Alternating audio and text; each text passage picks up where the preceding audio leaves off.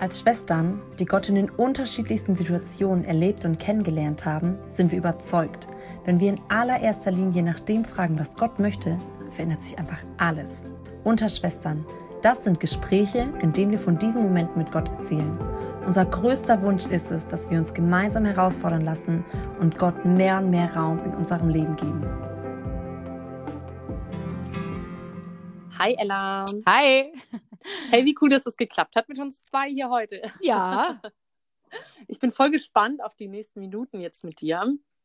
Und ich würde sagen, wir legen einfach direkt mal los, ja, ohne viel zu plaudern, sondern mhm. kommen direkt in die Pötte rein. Yes. Du hast ja in deinem Kennenlern-Post auf Instagram schon ein bisschen was über dich verraten. Und ich muss sagen, ich meine, du bist meine Schwester, ich kenne dich mein Leben lang, aber ich fand es voll interessant, wie du dich beschrieben hast. Du hast nämlich geschrieben, dass du die noch nicht verheiratete Schwester von uns sechs bist. Ja. Und das heißt, äh, ja, du bist nicht verheiratet, du hast keine Kinder. Ich glaube, das ist eine Situation, in der sich ganz viele Frauen wiederfinden können. Ja. ne? Leider. Und was du auch geschrieben hast, ja, genau. was du auch geschrieben hast, war, dass du aktuell in so einer wartenden Haltung bist, beziehungsweise in so einem, wie dich, dass du dich fühlst wie in so einem Wartezimmer. Und das ist voll interessant und ich würde so gerne von dir hören, einfach, wie sich dieses Wartezimmer anfühlt, was das überhaupt ist und was du einfach in dieser wartenden Haltung jetzt schon erleben durftest die letzten Jahre. Ja. Erzähl gerne mal. Eben, wie gesagt, ähm, ich bin die noch nicht verheiratete Schwester und mhm. beim das Schreiben habe ich gedacht, okay, äh, schreibe ich so ein bisschen, ich bin noch nicht verheiratet oder, oder mache ich da einen anderen Punkt und mir wurde irgendwie ganz bewusst, ähm, ich möchte das ganz bewusst so schreiben, ich bin die noch nicht verheiratete Schwester, aber mit dieser Haltung, ich weiß, dass da was kommen wird und ich weiß, yes. dass Gott einen Mann für mich hat mhm. und dass, ähm, dass sein Plan für mein Leben ist, auch wenn er noch nicht in Erfüllung gekommen ist, aber ich habe diese Erwartung, dass das passieren wird. Hammer. Voll ja. Gut. Amen dazu. Amen dazu. Und ähm, so kurz zu mir. Ich war schon immer der Meinung, oder es war schon immer mein größter Wunsch zu heiraten. Und ähm, ich weiß auch mit zwölf äh, war es zum Beispiel so ein am Rande. Es war irgendwie, ich dachte immer, ich werde mal Bauern heiraten. Nein, ey. ja, irgendwie fand Wie ich cool. das immer sehr attraktiv, warum auch immer. Das Aber, ländliche äh, Leben. Inspiriert von, wie heißt denn die gute Jane Austen und so was? Jane Austen, genau. Und diese ganzen äh, Janet Oak, diese ganzen, ja, ähm, Oak. diese ganzen ähm, Bücher oder auch Filme und irgendwie, ich finde das immer noch sehr attraktiv. Einfach dieses, richtig Mama sein und Hausfrau und einen mhm. kleinen Garten mit Pflanzen und so ein Kram. Oh, das ist das, so eine richtige Idylle, ne? Voll. Das Wie war cool. irgendwie immer schon so mein Traum und irgendwie dachte ich auch immer, dass ich eine der ersten sein werde in unserer Familie, die heiraten wird. Mhm. Weil mir das immer schon total wichtig war. Und ähm, ich hatte dann auch recht früh, so mit 17, 18, hatte ich dann auch einen Freund. Das ging dann ein paar Jahre hin und her, ging dann aber so mit 21 in die Brüche und ähm, für mich war das in dem Moment, ab, glaube ich, hat in meinem Leben ein bisschen wie so eine Wartehaltung angefangen. Mhm. Bis dahin lief alles aus meiner Sicht so super safe und alles klar, ich heirate bald und es wird alles gut. Und dann fing so diese, dieser Prozess an, dass ich gemerkt habe, wie ich mehr und mehr in so eine Wartehaltung reinkomme. Mhm. Teilweise vielleicht auch nicht die richtigen Entscheidungen getroffen habe, was vielleicht auch Männer anging oder so, aber ähm, da fing so in meinem Herzen so ein bisschen das an, dass ich dachte, okay, jetzt warte ich halt und habe mich in dieses Wartezimmer reinbegeben, wie ich das ja auch schon geschrieben habe. Und ähm, ja, während der Bibelschulzeit und auch dann im Glaubenszentrum, als ich einfach als Mitarbeiter war, habe ich gemerkt, dass ich mehr und mehr diesem Warten Raum gegeben habe, aber vielleicht auch nicht immer in einem guten Sinne, sondern ah, einfach den Umständen immer wieder in Anführungsstrichen die Schuld gegeben habe, ja, hier gibt's halt gerade keinen Mann, ich kann ja gerade nichts machen, ich warte einfach weiter. Irgendwie in, in diese mhm. Richtung. Nach dem, nach dem Glaubenszentrum bin ich dann nach Hannover gegangen und diese Entscheidung an sich war, glaube ich, schon aus meiner Sicht jetzt schon mit Gott abgesprochen. Mhm. Und ich hatte da auch einen Frieden darüber, dass ich nach Hannover gehen soll. Wir sind ja ursprünglich aus dem Schwarzwald. Ähm, und in Hannover hat sich aber diese Haltung noch viel mehr verstärkt irgendwie. Das ist mir jetzt erst die letzten Wochen so bewusst geworden, dass ich in Hannover, obwohl ich da glaube ich schon richtig war, aber es war immer mit diesem, ja, gucken wir einfach mal, mal schauen, was passiert. Vielleicht kommt hier der Mann und wenn nicht, okay, dann gehe ich halt wieder.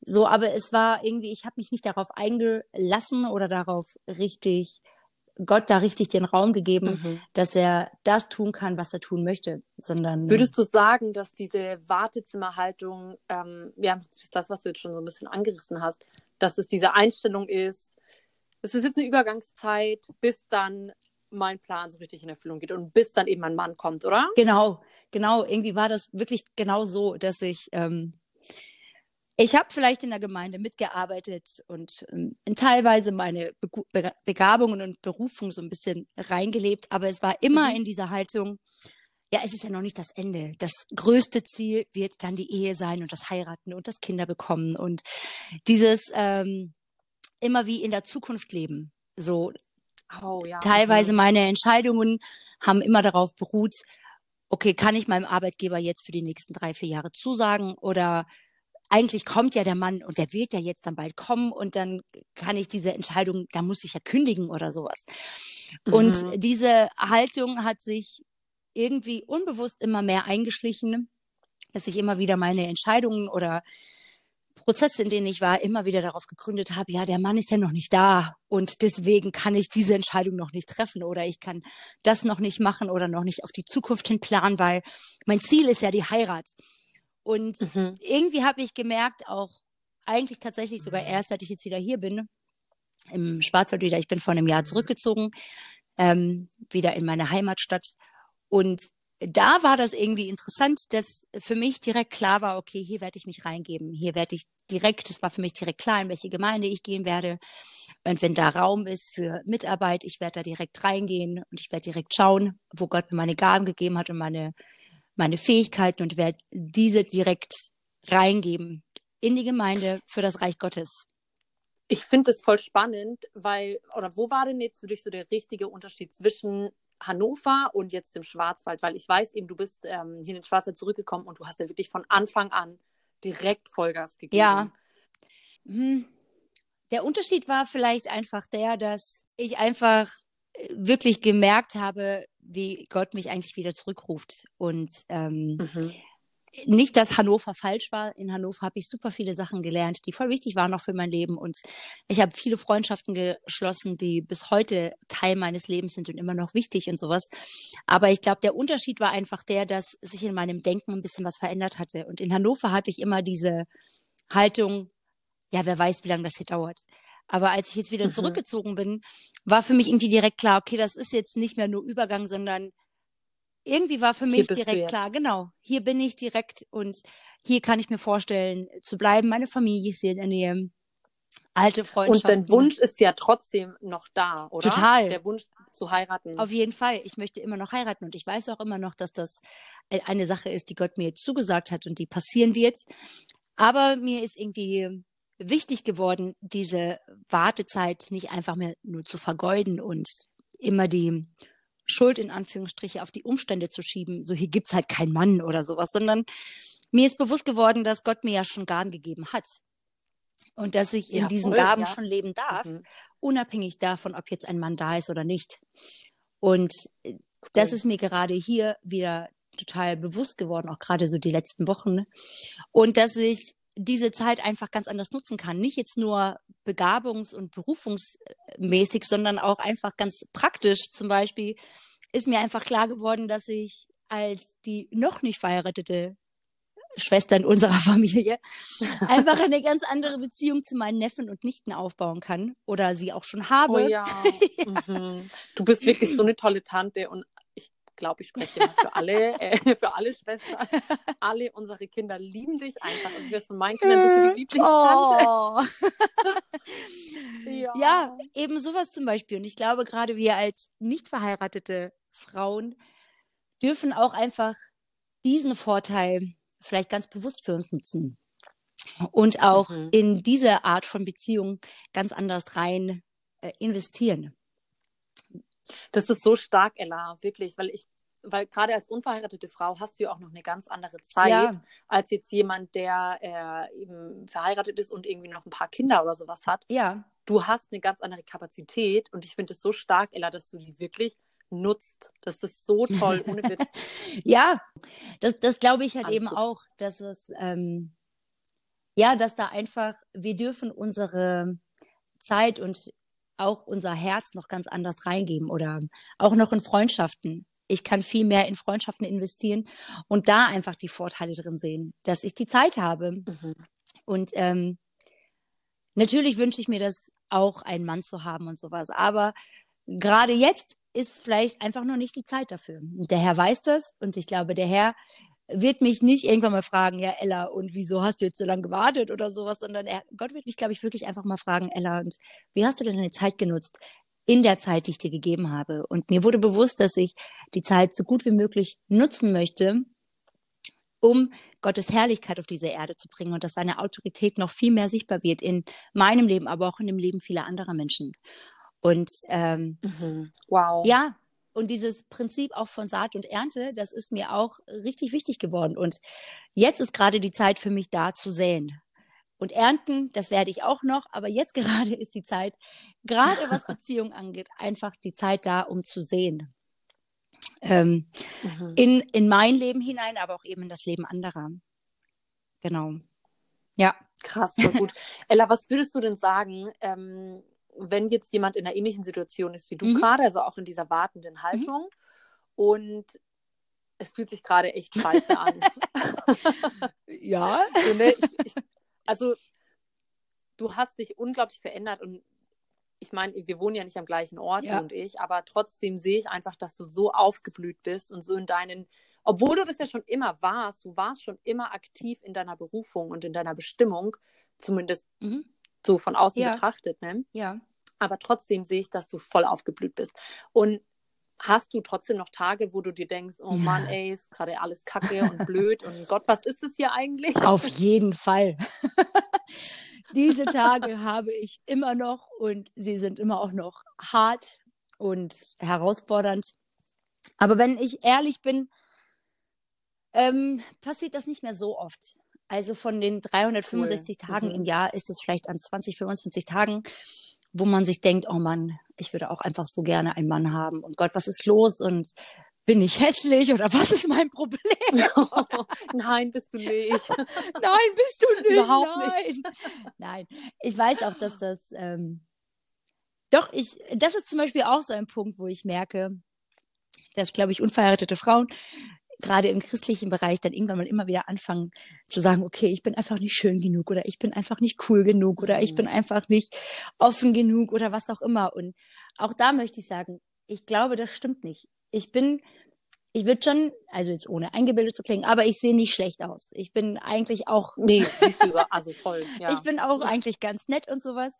Und gerade jetzt zum Beispiel merke ich, dass das einfach voll wichtig ist, dass wir anfangen, unabhängig davon, ob du jetzt verheiratet bist oder nicht, aber dass wir anfangen, unseren Wert nicht mehr in dem zu suchen, was mal sein könnte oder wäre das anders, dann wäre auch ich anders, sondern die, die, mhm. die Wichtigkeit dessen, dass wir verstehen, wer wir einfach in Gott sind, ist so, so essentiell, so, so wichtig. Und ich merke, dass das so wichtig ist, auch gerade in solchen Zeiten einfach immer wieder zu sagen, okay, Gott, ich, ich möchte es annehmen, dass du über mir sagst, ich bin wunderbar, dass du über mir sagst, ich bin geliebt, dass du über mir sagst, ich bin nicht einsam, dass du über mir sagst, du hast mhm. einen Plan mit meinem Leben. Und gerade in Zeiten, wo es mir nicht so gut geht, ähm, manchmal mache ich da den Fehler und schaue mir romantische Filme an. und tu das nicht. Dann ist das vorbei. ist nicht gut. Nein. Oh, da sucht man sich so richtig Voll. in seinem Selbstmitleid. Total. Ne, und fühlt sich richtig Ehrlich, kacke. es ist äh, schrecklich und trotzdem äh, tue ich das leider manchmal. Aber auf der anderen Seite habe ich für mich erkannt, dass das auch einfach für wichtig ist, ähm, gerade in solchen Zeiten ganz ehrlich mit Gott zu sein und zu sagen, Gott, ich verstehe das nicht. Aber auf der mhm. anderen Seite auch immer wieder anfängt, Wahrheiten über sich auszusprechen. Und dieser Lüge gar nicht so den Raum zu geben, sondern immer wieder einfach zu sagen, Jesus, hier bin ich. Ich weiß nicht, was los ist, aber ich weiß, dass du ein Gott bist, der das Beste für mich im Sinn hat. Und ich fange an, das habe ich mir dieses Jahr so fest vorgenommen, ich versuche einfach immer wieder für meinen Mann zu beten und jetzt schon Segen auszusprechen über meinen Mann. Ich kenne ihn noch nicht, mhm. aber ich glaube, dass meine Gebete jetzt auch schon in seinem Leben zu einer Frucht werden. Auf jeden Fall. Und das werde ja, ich ernten. Krass. Und ich schaffe das noch nicht jeden Tag, mhm. sind wir ganz ehrlich. Ich schaffe das vielleicht zwei, drei Mal in der Woche. Aber auch wenn es vielleicht nur zwei, drei Minuten sind, ich fange echt an, ganz bewusst meinen Mann Gott zu bringen. Und auch mich Gott mhm. zu bringen. Hey, und was für ein cooler das einfach ist, ne? Ja. Krass da können wir wirklich anfangen. Also jetzt egal in welcher Wartesituation Total. sie sind. Ne? Bei manchen ist es ja, manchen geht es wahrscheinlich wie dir, die jetzt auch gerade voll den Wunsch haben nach einem Ehepartner oder aber auch vielleicht so dieser unerfüllte Kinderwunsch ja. oder auch dass die gar nicht wissen, äh, was für eine Berufung auf deren ja. Leben liegt. Ne? Man ist so in dieser Wartehaltung, dass man trotzdem einfach schon Segen ausspricht ja. und oh, volles starke Bild mit dem Sehen und Ernten auch. Ne? Ja, ich glaube auch tatsächlich, dass darin echt ein Geheimnis liegt. Ich habe mal irgendwo in einer Predigt das gehört, dass ähm, irgendeine Frau das dann gesagt hat, dass das so wichtig ist, gerade in dem Bereich, in dem du das noch nicht siehst, ist es umso wichtiger, dass wir anfangen, da das zu sehen. Wenn du zum Beispiel Kinder möchtest, mhm. dann fang an, Familien zu segnen, dann fang an, Ehen zu segnen, dann fang an, Geburten und all das, wirklich da Segen auszusprechen und diesem Gefühl von warum ich nicht, gar nicht den Raum zu geben, sondern einfach immer wieder auszusprechen. Und es ist nicht einfach, es ist manchmal wirklich herausfordernd, aber gerade dann einfach immer wieder auszusprechen, Jesus, und ich segne jetzt diese Ehe und ich segne jetzt diese Kinder und ich segne jetzt diese Familie. Oder auch wenn es um Berufung geht mhm. und man sie selber noch nicht gefunden hat, dass man einfach anfängt, da Segen auszusprechen und etwas zu säen, auch wenn man es noch nicht sieht. Das, glaube ich, mhm. ist voll so ein Geheimnis. Und ähm, was mir jetzt gerade auch noch einfällt, fang an, dich mit dir selber zu beschäftigen. Nicht im egoistischen Sinne, sondern einfach in dem Sinne, dass du anfängst, zum Beispiel habe ich mir jetzt ein Buch bestellt, äh, so ein 40 Tage Journey für zum Thema Reinheit. Einfach ah, sowas zum cool. Beispiel. Oder mhm. wenn dich das Thema Berufung beschäftigt, dann such nach Büchern, nach guter Literatur und fang einfach dich schon vorzubereiten. Oder auch ganz anders, ganz praktisch, dass du Gott einfach fragst, okay Gott, ich bin jetzt gerade hier, was soll ich machen mit meiner Zeit? In welche, in welchen Bereich soll ich investieren? Soll ich in, in meine Kreativität rein investieren oder in der Gemeinde? In welchem Bereich kann ich da mich reingeben, dass wir diese Wartezeit wirklich so nutzen, dass sie eine aktive Wartezeit wird mhm. und nicht einfach nur eine abwartende und mal gucken, was passiert, sondern fang an, an dir selber zu arbeiten. Fang an, dich reinzugeben in das. Und Gott wird das sehen und ja, er wird das nutzen. Auf jeden Fall. Wow, voll der starke Gedanke, Ella. Krass. Ja. Richtig cool. Einfach dieses Wissen, dass wir auch jetzt schon, auch wenn wir in diesem Wartezimmer sind, dass wir auch jetzt schon eine Bestimmung haben Total. und eine Berufung haben in dem genau. Moment. Ne? Und dass das nicht erst irgendwann genau. anfängt, sondern einfach jetzt im Moment, im Jetzt genau. und Hier dürfen wir sein was Gott in uns reingelegt hat und nicht erst in fünf Jahren oder zehn Jahren oder wann ja, auch immer. Ja, voll, genau. Ja. Ja. Hey, richtig stark. Du, ich habe noch einen praktischen Gedanke, ja. ähm, was man auch machen könnte. Das habe ich auch auf Instagram gelesen. Ich fand es so cool und ich dachte mir, oh Mann, ich glaube, das hätte ich damals gebraucht, als ich noch Single war. und zwar, so wie du jetzt auch schon gesagt hast, dass man diese Sachen immer wieder Gott abgibt und immer wieder einfach an den Punkt kommt, ähm, an, an den Punkt zu Gott mhm. kommt und ihm von seinem Frust erzählt. Da gibt es eine Frau in den USA, die hat, war auch eben lange Single und sie hat in dieser Zeit angefangen, immer wenn sie Sehnsüchte hatte und wenn sie down war und sich einfach einen Mann gewünscht hat, dann hat sie sich ein Notizbuch genommen und hat einfach im Notizbuch ihre Gedanken aufgeschrieben, wow. ihre Sehnsüchte aufgeschrieben, ihre Träume, ihre Gebete auch für ihren Ehemann aufgeschrieben. Ja. Und mittlerweile ist sie verheiratet. Und es ist einfach so ein Zeugnis, dass sie jetzt ihr Buch hat und die ganzen wow. Sachen durchlesen kann. Und sie einfach sieht, hey, Gott hat da durchgetragen und Gott hat seine Verheißung da wirklich, ähm, der ist seiner Verheißung treu geblieben, hat ihren Mann geschenkt und ihre Wünsche sind wow. wahr geworden. Cool. So, ne? und klar heißt es ja nicht, dass Gott uns jetzt, nur wenn wir was aufschreiben, er alle unsere Wünsche wie in einem Disney-Film irgendwie erfüllen wird.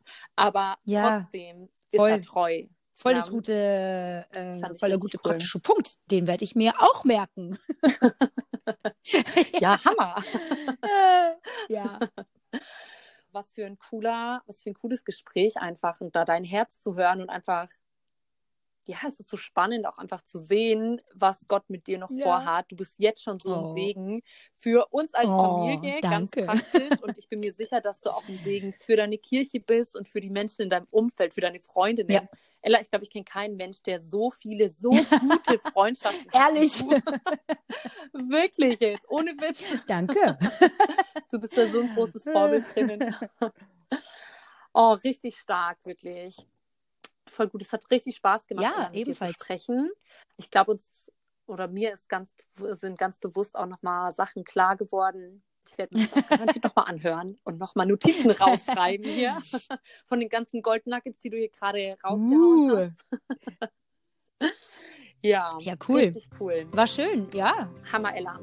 Mega. War richtig schön mit dir und ich freue mich auf die ganzen vielen anderen Gespräche, die wir da noch haben. Da freue ich mich auch schon darauf. Ja, du auch. Mach's gut. Ciao.